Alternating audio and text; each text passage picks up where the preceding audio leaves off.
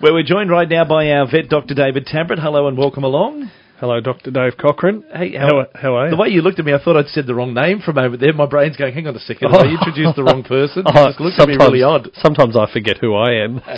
Danny Boz is back. Hello. G'day, Dave. How I'm, are you? I'm fantastic, thank you. Very excited to be back and lots of things to look forward to. Yeah, you've got a special guest for us to talk to today. Well, we're back into the snake season, you know, coming into spring and summer. And Yeah. so we're going to talk to our reptile expert who is uh, Tammy, Tammy Basley. Right. And she'll talk to us about what can we look out for in our yards for snakes, how to protect our yards and dogs from, from snakes. And Great forth. idea Yeah. because it's starting to warm up, that's for sure. And David, you've got a topic for us today? well, I thought I'd, if I if I get a chance just to finish off what we were chatting on last week about the health standards uh, for pr- practice visits for Yes. uh, your pets, and also, um, oh yeah, I'll back up the snake story. I think that's fantastic because we've got a few little tips as well. That's great. That'll, that's all coming your way between now and one o'clock. It's Pet Chat. You can give us a call if you like. We love your input too. We'll be taking your calls on four nine two one six two one six at two NURFM one hundred three point seven. It is Pet Chat. We continue now, and we've got Denny Boz with us and a very special guest, Denny. We do. It's, uh, we've got Tammy joining us on the show, Tammy Basley, who's our resident reptile expert. Hi, Tammy. Going. Good, thank you. How are you?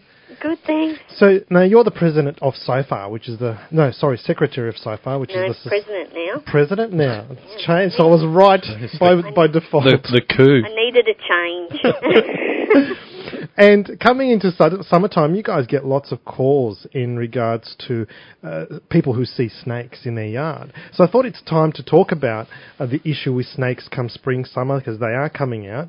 Um, and and talk, and let's learn what we can do if we do find snakes in the backyard, and how do we protect ourselves. So, I guess my first questions are: Are they out and about at the moment? They are. They're still coming out, so there's probably not as many as you will see sort of later in the year. But um, yes, there's definitely snakes and your lizards are starting to come out of hibernation now, starting to look for food and, and mates and so on. So you will start seeing them active and sort of crawling around everywhere. Is it true, like with snakes, for example, while they can be out in the daylight, um, generally during the daylight hours they'll be on a rock trying to keep warm, trying to get the sun on them, but it's actually in the night that they're a lot more active? Most of your snakes, yeah. Most of the time you'll see them out of a day just to warm up because they're cold blooded. They've got to have the sun to warm up. So it's a way to sort of regulate their body basically. So then of a night they're, they're a lot warmer, they're a lot, you know, more active. It's easier for them to sort of get the energy and, and go looking for food basically. So if we do see a snake in our backyard, what can we do about it? Your best bet is try to leave it. That would be your first thing, you know, especially if it's at a distance. Um, snakes are pretty blind, you know, Yeah. a couple of metres away. They can't really see you. So if it is at a distance, most cases it's probably just passing through your yard. So you leave it, it will leave you basically. If you've got no choice, if it's right near your doors or it's sort of threatening your pets or, or yourself, obviously, there is a few options. There's, there are businesses out there that are legally allowed to come and, and catch and release, so they'll come and collect it from your premises and move it sort of elsewhere where it's not going to threaten people in their yards. Um, but yeah, the best option, if you can, try to leave them be and, and just let them move on themselves. What if um, what can you do to prevent the snakes from coming in your yard in the first place? The best thing you can do is obviously keep your grass nicely mowed. Um, try not to have men, you know, like any excess bricks and, and timber and all that sort of stuff, tyres, all that sort of thing. It does a couple of things. It's protection for the snakes. So snakes do like the protection. They don't like being out in the open. There's too many birds and stuff that can swoop on them and, and have them for dinner. So in most cases, if you can keep your yard reasonably clean, there's no hidey spots for your snakes, so they're not feeling protected and, and really happy in that area. But it's also the the rodents and stuff that the snakes eat. Like all them hidey spots as well. Mm. So they will tend to come to your yard, and that's in most cases that's what will encourage the snakes is because they know there is food around that at those areas, and there's protection for them as well. I know they also come come around if there's a bit of a, a watering hole or a, or a Yep. pond or something like that in the yard, don't they? Yep, they do quite often. Again, because they know there is food around, normally the food comes to water, and it's also so they can have a drink. You know, they need the drink as well to survive. So it, it again, it, it comes back to their food's going to be there, but it's also for a benefit for them as well. If if one of your pets sees a snake, you've got a, a backyard, and you've got a couple of dogs or a cat, and they see a snake and they go for it. What do you recommend in that regard? If your pet isn't near the animal, try to get the, the pet away, obviously. Mm-hmm. Don't sort of just ignore it and let it go to the, the snake. But if your pets are sort of, you know, starting to have a go at the snake and really sort of hassling the snake, your best bet is to leave the animal because their instincts will kick in and yes, they can get bitten, but there's a greater chance of them being bitten if you distract them. So if you call your animal as it's trying to protect itself and protect you, obviously, um, it, there's more likely a chance that you're going to get your pet bitten. Whereas a lot of cases, if the animal isn't distracted and will just fight the snake, it will often get away without being bitten. Mm. So yeah, if you can try, I mean, obviously keep your eyes on it, but keep it a safe dif- distance yourself. But try not to distract that animal while it is having a go at the snake, because that can be more dangerous for your pet. If I, I guess you mentioned that snakes are fairly blind, so they don't see, you know, far away really well. Yep. Um, but what they do have is the sense of, of, vibration, don't they? Their yep, they senses. sure do. Yeah. Yep. Uh, so, w- with that kind of sense, what happens? I guess can they chase after you if you start running? They don't tend to. It's a bit of a myth that snakes will chase you. They don't tend to chase you. What they would be doing is trying to get you away from them. They're trying to scare you off. Um, it will be if they if they're feeling threatened. Of course, they're going to have a go at you. They want you to go away, and the only way they know to get rid of you is to have a go at you because then they're going. So most cases, when you feel, you know, if you're running and you think the snake's chasing you, it's probably more trying to get away because the vibration you're doing with your feet running. The snake's probably just scared itself and trying to get away. So it's not really true that the snakes will tend to chase you around areas and stuff like that. So yeah. Hey, Tammy, what about the old wives' tale that if you have lizards around, there should be no snakes? Is that true? No, definitely not. Uh, Especially your venomous. A lot of your venomous snakes do eat your like your frogs and lizards and stuff. But even your non-venomous pythons, they will eat lizards. So yeah, generally no. That it is true where you hear if you've got black snakes, the red belly black snakes, it tends to keep your browns at bay because your red bellies will eat your brown snakes but you still can have the, the both breeds sort of living in one area. Um, but yeah, your, your black snakes will keep your browns at bay, but it's not going to sort of fully get rid of them. But no, definitely, if you've got lizards, there's a good chance you you may have snakes. It depends on your environment. But yeah, just because you've got lizards, don't think you're definitely not going to have a snake in your yard. I know what one of the things that has worked in terms of protecting a yard are the snake repellers because they do work on that vibration, and that's Yep, what the they sure snakes feel. They feel that their their senses feel those vibrations coming through. Yeah, basically, to a snake, the vibration on the ground, it's a threat. They Mm. don't know, you know, that it's just a human walking by. To them, it, it's a predator in their area, and they're trying to protect their area because that's their space. So quite often, they don't realise you're just walking by. To them, you're threatening. They're feeling that vibration, and it does threaten them. And that's why there is snake repellers, as you said, around. You can buy them at various places, and they are good because they do deter. Um, the only thing you do have to make sure you sort of locate them in the right spots because it's like anything, they only cover a certain area. So you really need to sort of measure your yard or a certain area you want to try to keep the snakes out. But um, yeah, there are snake repellers and they can help. They're not, they're wild animals, so it's not going to be a hundred percent guarantee, but they definitely do help a hell of a lot. Tammy, if a snake is permanently residing in, in the backyard, where can we find information on who to call to take it out of our yard if it's not going out of Yep. our yard naturally? You can call national parks. They Mm-hmm. do have a list of licensed people that can come and, and catch it and relocate it. Um, also, Society of Frogs and Reptiles, we are not allowed to get venomous, Mm-hmm. but we do have contact details for venomous people that can come out and sort of collect. And they're fully licensed. They know how to do it correctly. They're not going to put you or, or you, you know themselves at risk because Mm-hmm. they know what they're doing. So yeah, there is other avenues that you give give a couple of places a call. As I said, National Parks is your best one, if not Ring SOFAR, and we can give you the right numbers to help out. Thank you very much for all that information, Tammy. That was great. That's all right, not a problem. It's Pet Chat on 2NURFM, inviting your calls, 49216216, if you'd like to put a question to our vet or to Denny, 49216216 at 2NURFM. We've got a call for you now, Denny. Uh, sorry for you, David, it's uh, Annette. Hi Annette, how are you going? Oh, good afternoon to everyone. I'm ringing up in regards to um, a neighbour had a, a little peach face parrot, Yep. and their cat kept attacking it. Oh dear. Uh, I lost my budgie recently, so they have given it to me Yes. because they were just going to let it go, and I thought you can't do that with a baby parrot. It's wrong. Um, I've bought Trill um, parrot food. Mm. Googled on the net about giving it fruit and veggies. Won't eat them. Yep. but um, it's only a very young bird.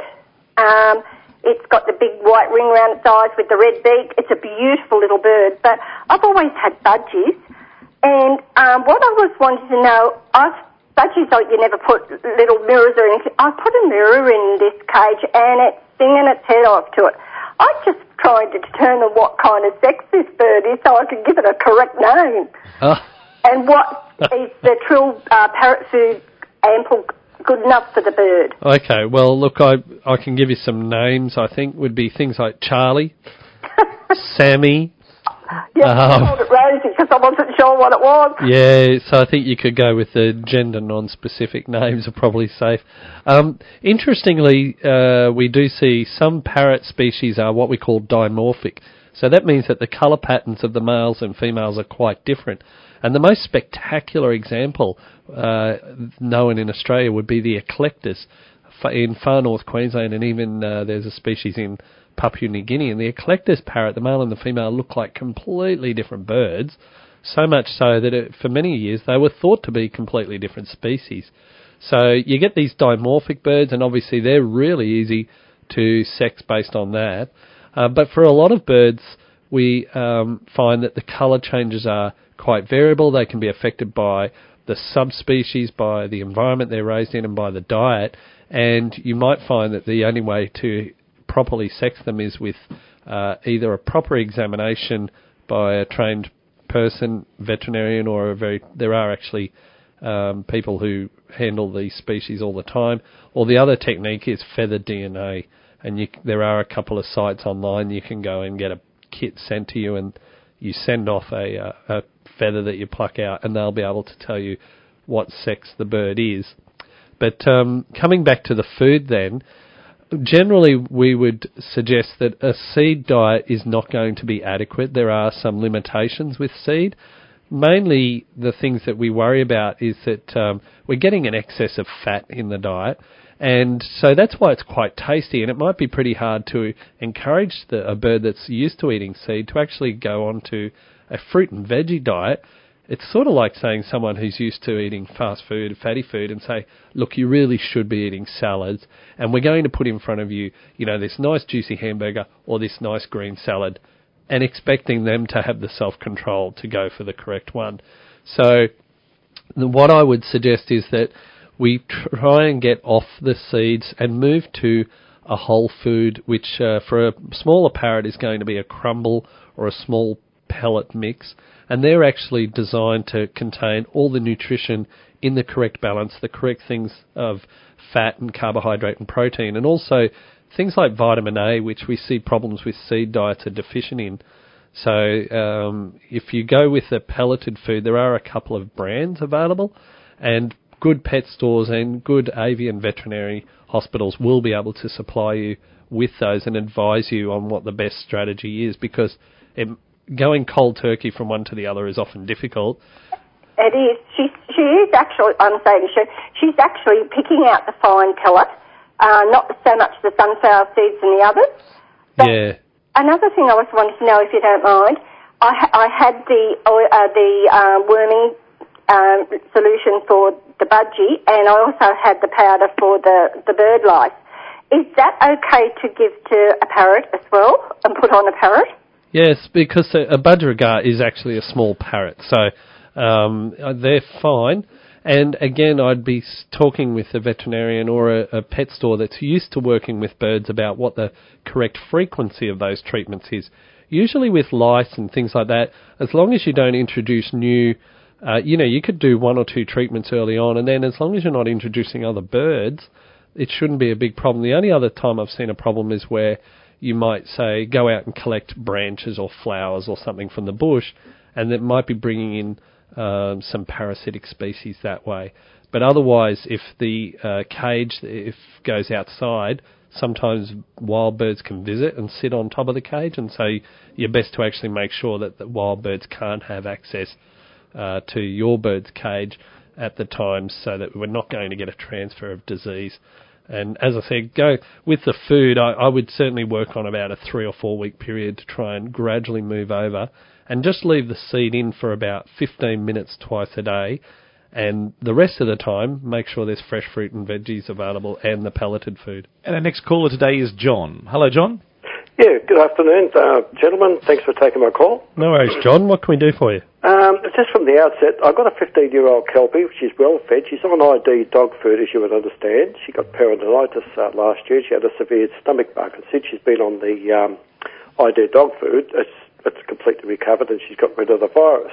A couple of thousand dollars later, however, um, at this time last year, when I was mulching the garden with um, um, cow manure and um, uh, chook uh, manure, she was eating, uh, getting into the gardens around and eating that.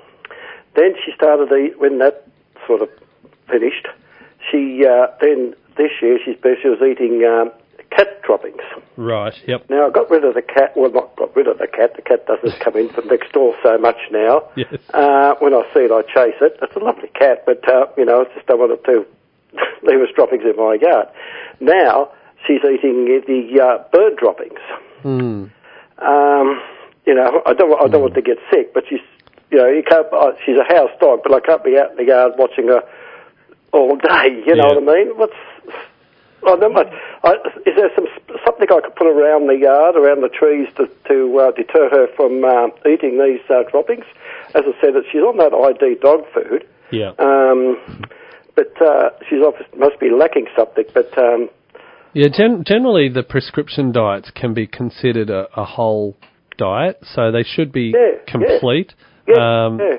I guess the thing I would be asking the question, and, and you'd need to speak with your veterinarian about this, about long term whether ID is the best food, and it may well be, particularly if we've had long term sort of gut problems and absorption of nutrients, because oftentimes we find older dogs do better with a slight with a higher fibre diet, and whether or not that's related to the behaviour, I'm thinking it's probably not but um, obviously it's an annoying behaviour. I can't think of anything offhand that's going to make that easier for you um, in terms of reducing the frequency of it. But uh, there are other behavioural strategies that you can use to provide, you know, things that she can chew on. And I would even, if we're talking along the lines of things like Kongs and stuff like that, I think you have to add in something that's going to be really attractive and tasty, like some mincemeat in it might be useful, maybe some Vegemite, and that's a very sort of pungent flavour that they can really get their teeth into, rather than her being attracted to the droppings of every uh, creature that wanders into the yard. So, We've got a call now for Denny. It's Don joining us on the line. Hi, Don. G'day, how are you going? Good. What can I do for you? I've just been to Bunnings to look for the snake vibrators and they, they don't know what I'm talking about. Do I got to go to Naughty and Nice to get them or where can you get them at? That's a good one. Look, um, what if um, we put you on hold and, and we can talk to you and give you those What- details um, uh, yeah, while, while you're on hold, and I'll talk to you off air. So, Danny, I remember um, last year, and I think even the year before, when we talked about snake repellers. Um, generally, they're sold through pet stores. Yes. But um, there is a lot of information about them online I, as well. Yeah, there is. It, it also it- it's sort of not. You want when it's being sold, you want to explain how they work and how they need to be set up. Because if you don't set them up correctly Mm. around a yard, they're not going to be effe- as effective as they could be. Mm. So that's why they're not sold in operations where you don't get much information. Where you're not getting the education yeah, as well. Yeah, you don't just Good buy point. them off the shelf. So that's that. Yeah. All right, we're taking your calls four nine two one six two one six for Pet Chat at two NURFM one hundred three point seven. But we continue with your calls now for Pet Chat, and we've got a call right now for our vet, Dr. David Tabrett. We've got Sue with us. Hi, Sue. What can we do Uh, for you? Yes, good morning. Um, my dog is losing hair around one of his eyes. He's a um, just under three years old Jack Russell Terrier. Mhm. He's got no pigmentation in the right eye. He's got a patch over his left eye. His name's Patch. Yep. And um, on his right eye, we've spoken to the vet about because sometimes he gets sunburnt around the eye. Mhm. And um, the only change we've had is we've recently got a new puppy, and they've moved in together. They do play fight quite a bit, and the other puppy has been, you know, biting around his face, and they play together, and you know that sort of thing. But I'm just wondering if he might have um, a mite infection around the eye because um, he is starting to lose this hair Yep. Yep. in a sort of significant way. Is has the puppy got any patches of hair loss? No, it, the puppy that we've had her for about a month, and she doesn't seem to. Hmm. She's got quite a thick coat. She's a cross poodle. Yep. And do they sleep together, or They do. yeah, they share the same Mhm. dog bed? Hmm, Mhm. Maybe there's a product Denny would have for that. What? No, well? I, I'm I'm thinking I I'm going to have it as a guess. I think I think Sue's on the right track. I think uh, I'd be concerned about mite, and uh, particularly Demodex often shows up in these areas. Now, the reason I ask about them being close together, Demodex actually lives really deep in the hair follicles. It's actually like this cigar-shaped uh, organism, and uh, it burrows down into the hair follicles, a long and cylindrical microscopic uh, bug. Yeah. But um, what uh, what can happen is twofold. One is if the puppy has had the mite and it's coming in there, they have to actually be really close together for it to spread from one to the other. Mm. Or more likely is that your dog actually has had the mite in its system for a long period of time, Mm. coexisting quite well, and then the puppy comes in. There's a little that creates a degree of stress in your dog, enough enough to allow the balance between your dog's immune patch uh, immune system and uh, the the balance of the population of mites, and so you might get this increase in the mite population. And very often, the first place we see a problem is around the eyes. Yes. So it is certainly worth investigating for that. And the simple test is we we do a skin scrape where we actually just squeeze the skin a little bit because they're living deep in the hair follicles, and then using a sharp blade we scrape across the surface of the skin until the point where we just start to get a little bit of ooze of blood through the skin. Okay, because it has to be pretty deep. And then we'll have a look at that under the microscope, and we can see these little creatures crawling around. And then the question is, do you treat it or not? Because if it's simply a factor of a stress response, it may well just simply go away, you know, after another month. Alternatively, you can actually have some treatment to see if we can get rid of it. Alrighty, thank you for your call there, Pet Chat today. Uh, now I need to ask Denny while he's here. Denny, is there any pet shows on this weekend that we know of? There is a pet show on this weekend at Hillsborough Dog Showgrounds. So that's um, your normal dog show. So all Just the general breed of breeds, general breeds, all your pro breeds are there on show, ready to have a look at if you're interested. And uh, before we go too much further, David, you wanted to add anything else into our conversation we've had today about snakes? Oh, look, yeah, we, I mentioned about uh, snakes, and we are seeing them out and about. So don't be, um, you know, believing that oh, it's only in summer. They certainly do come out, and at the start or the early part of the season, they're a bit more active because they need to go out and get some food. So anytime you're walking your pet near uh, scrubby areas or bush trails, and um, you know we've got some wonderful walking areas around Newcastle. Just be on the lookout for the possibility of snakes. If your dog runs off, and comes back. Now the problem we have seen, the last one we saw was an animal that actually went away, came back, seemed a bit off colour, and it was like eight hours later that it actually started to get sick. And we can't rule out snake bite just because they don't look that bad. In fact, some pets, when they get bitten by a snake, they will collapse and then seemingly recover. They're actually the worst uh, possible cases. So, in those circumstances, you need to seek veterinary attention very early because um, obviously the earlier we can treat them with antivenom, the better. And if you do look at getting a snake repellent to help protect your yard, the first thing you need to do before you buy it is measure the distance of your yard. They because they, need to be spaced 30 meters apart. So measure the distance so you can work out how many you need. Yeah, that's one important question that we always get. asked. Alrighty, some good stuff there. Very interesting to, to look at snakes uh, this time of the year. It's, it's that time they're going to start coming back out again. So yeah, very interesting one. So thank you, boys. We're almost Thank out you. of time. No Who's with us next week? Um, I think we'll have uh, Dr. Bob, Okay. but um, I'll let you know. I'll let you know. Either way, we'll have a vet here taking I'll tell your you. calls on four nine two one six two one six. Thank you, David. No worries. Thanks, Thank you to Dave. Denny Boz. Thank you. Back with us again next week with Pet Chat here at 2NURFM. A weather update for our sponsor, Hunter Motor Group, Maitland, for Subaru, Volkswagen, Honda and Isuzu Ute. And a sunny day remaining that way, remaining lovely today. I hope you're making the most of it. We've got that 22 degrees on the cards for us on the coast, 25 inland. And sunny conditions ahead again for tomorrow. Start making some nice plans for Thursday. At the moment, 21 degrees at Beresfield. John Farnham from Whispering Jack. 2NURFM, 103.7.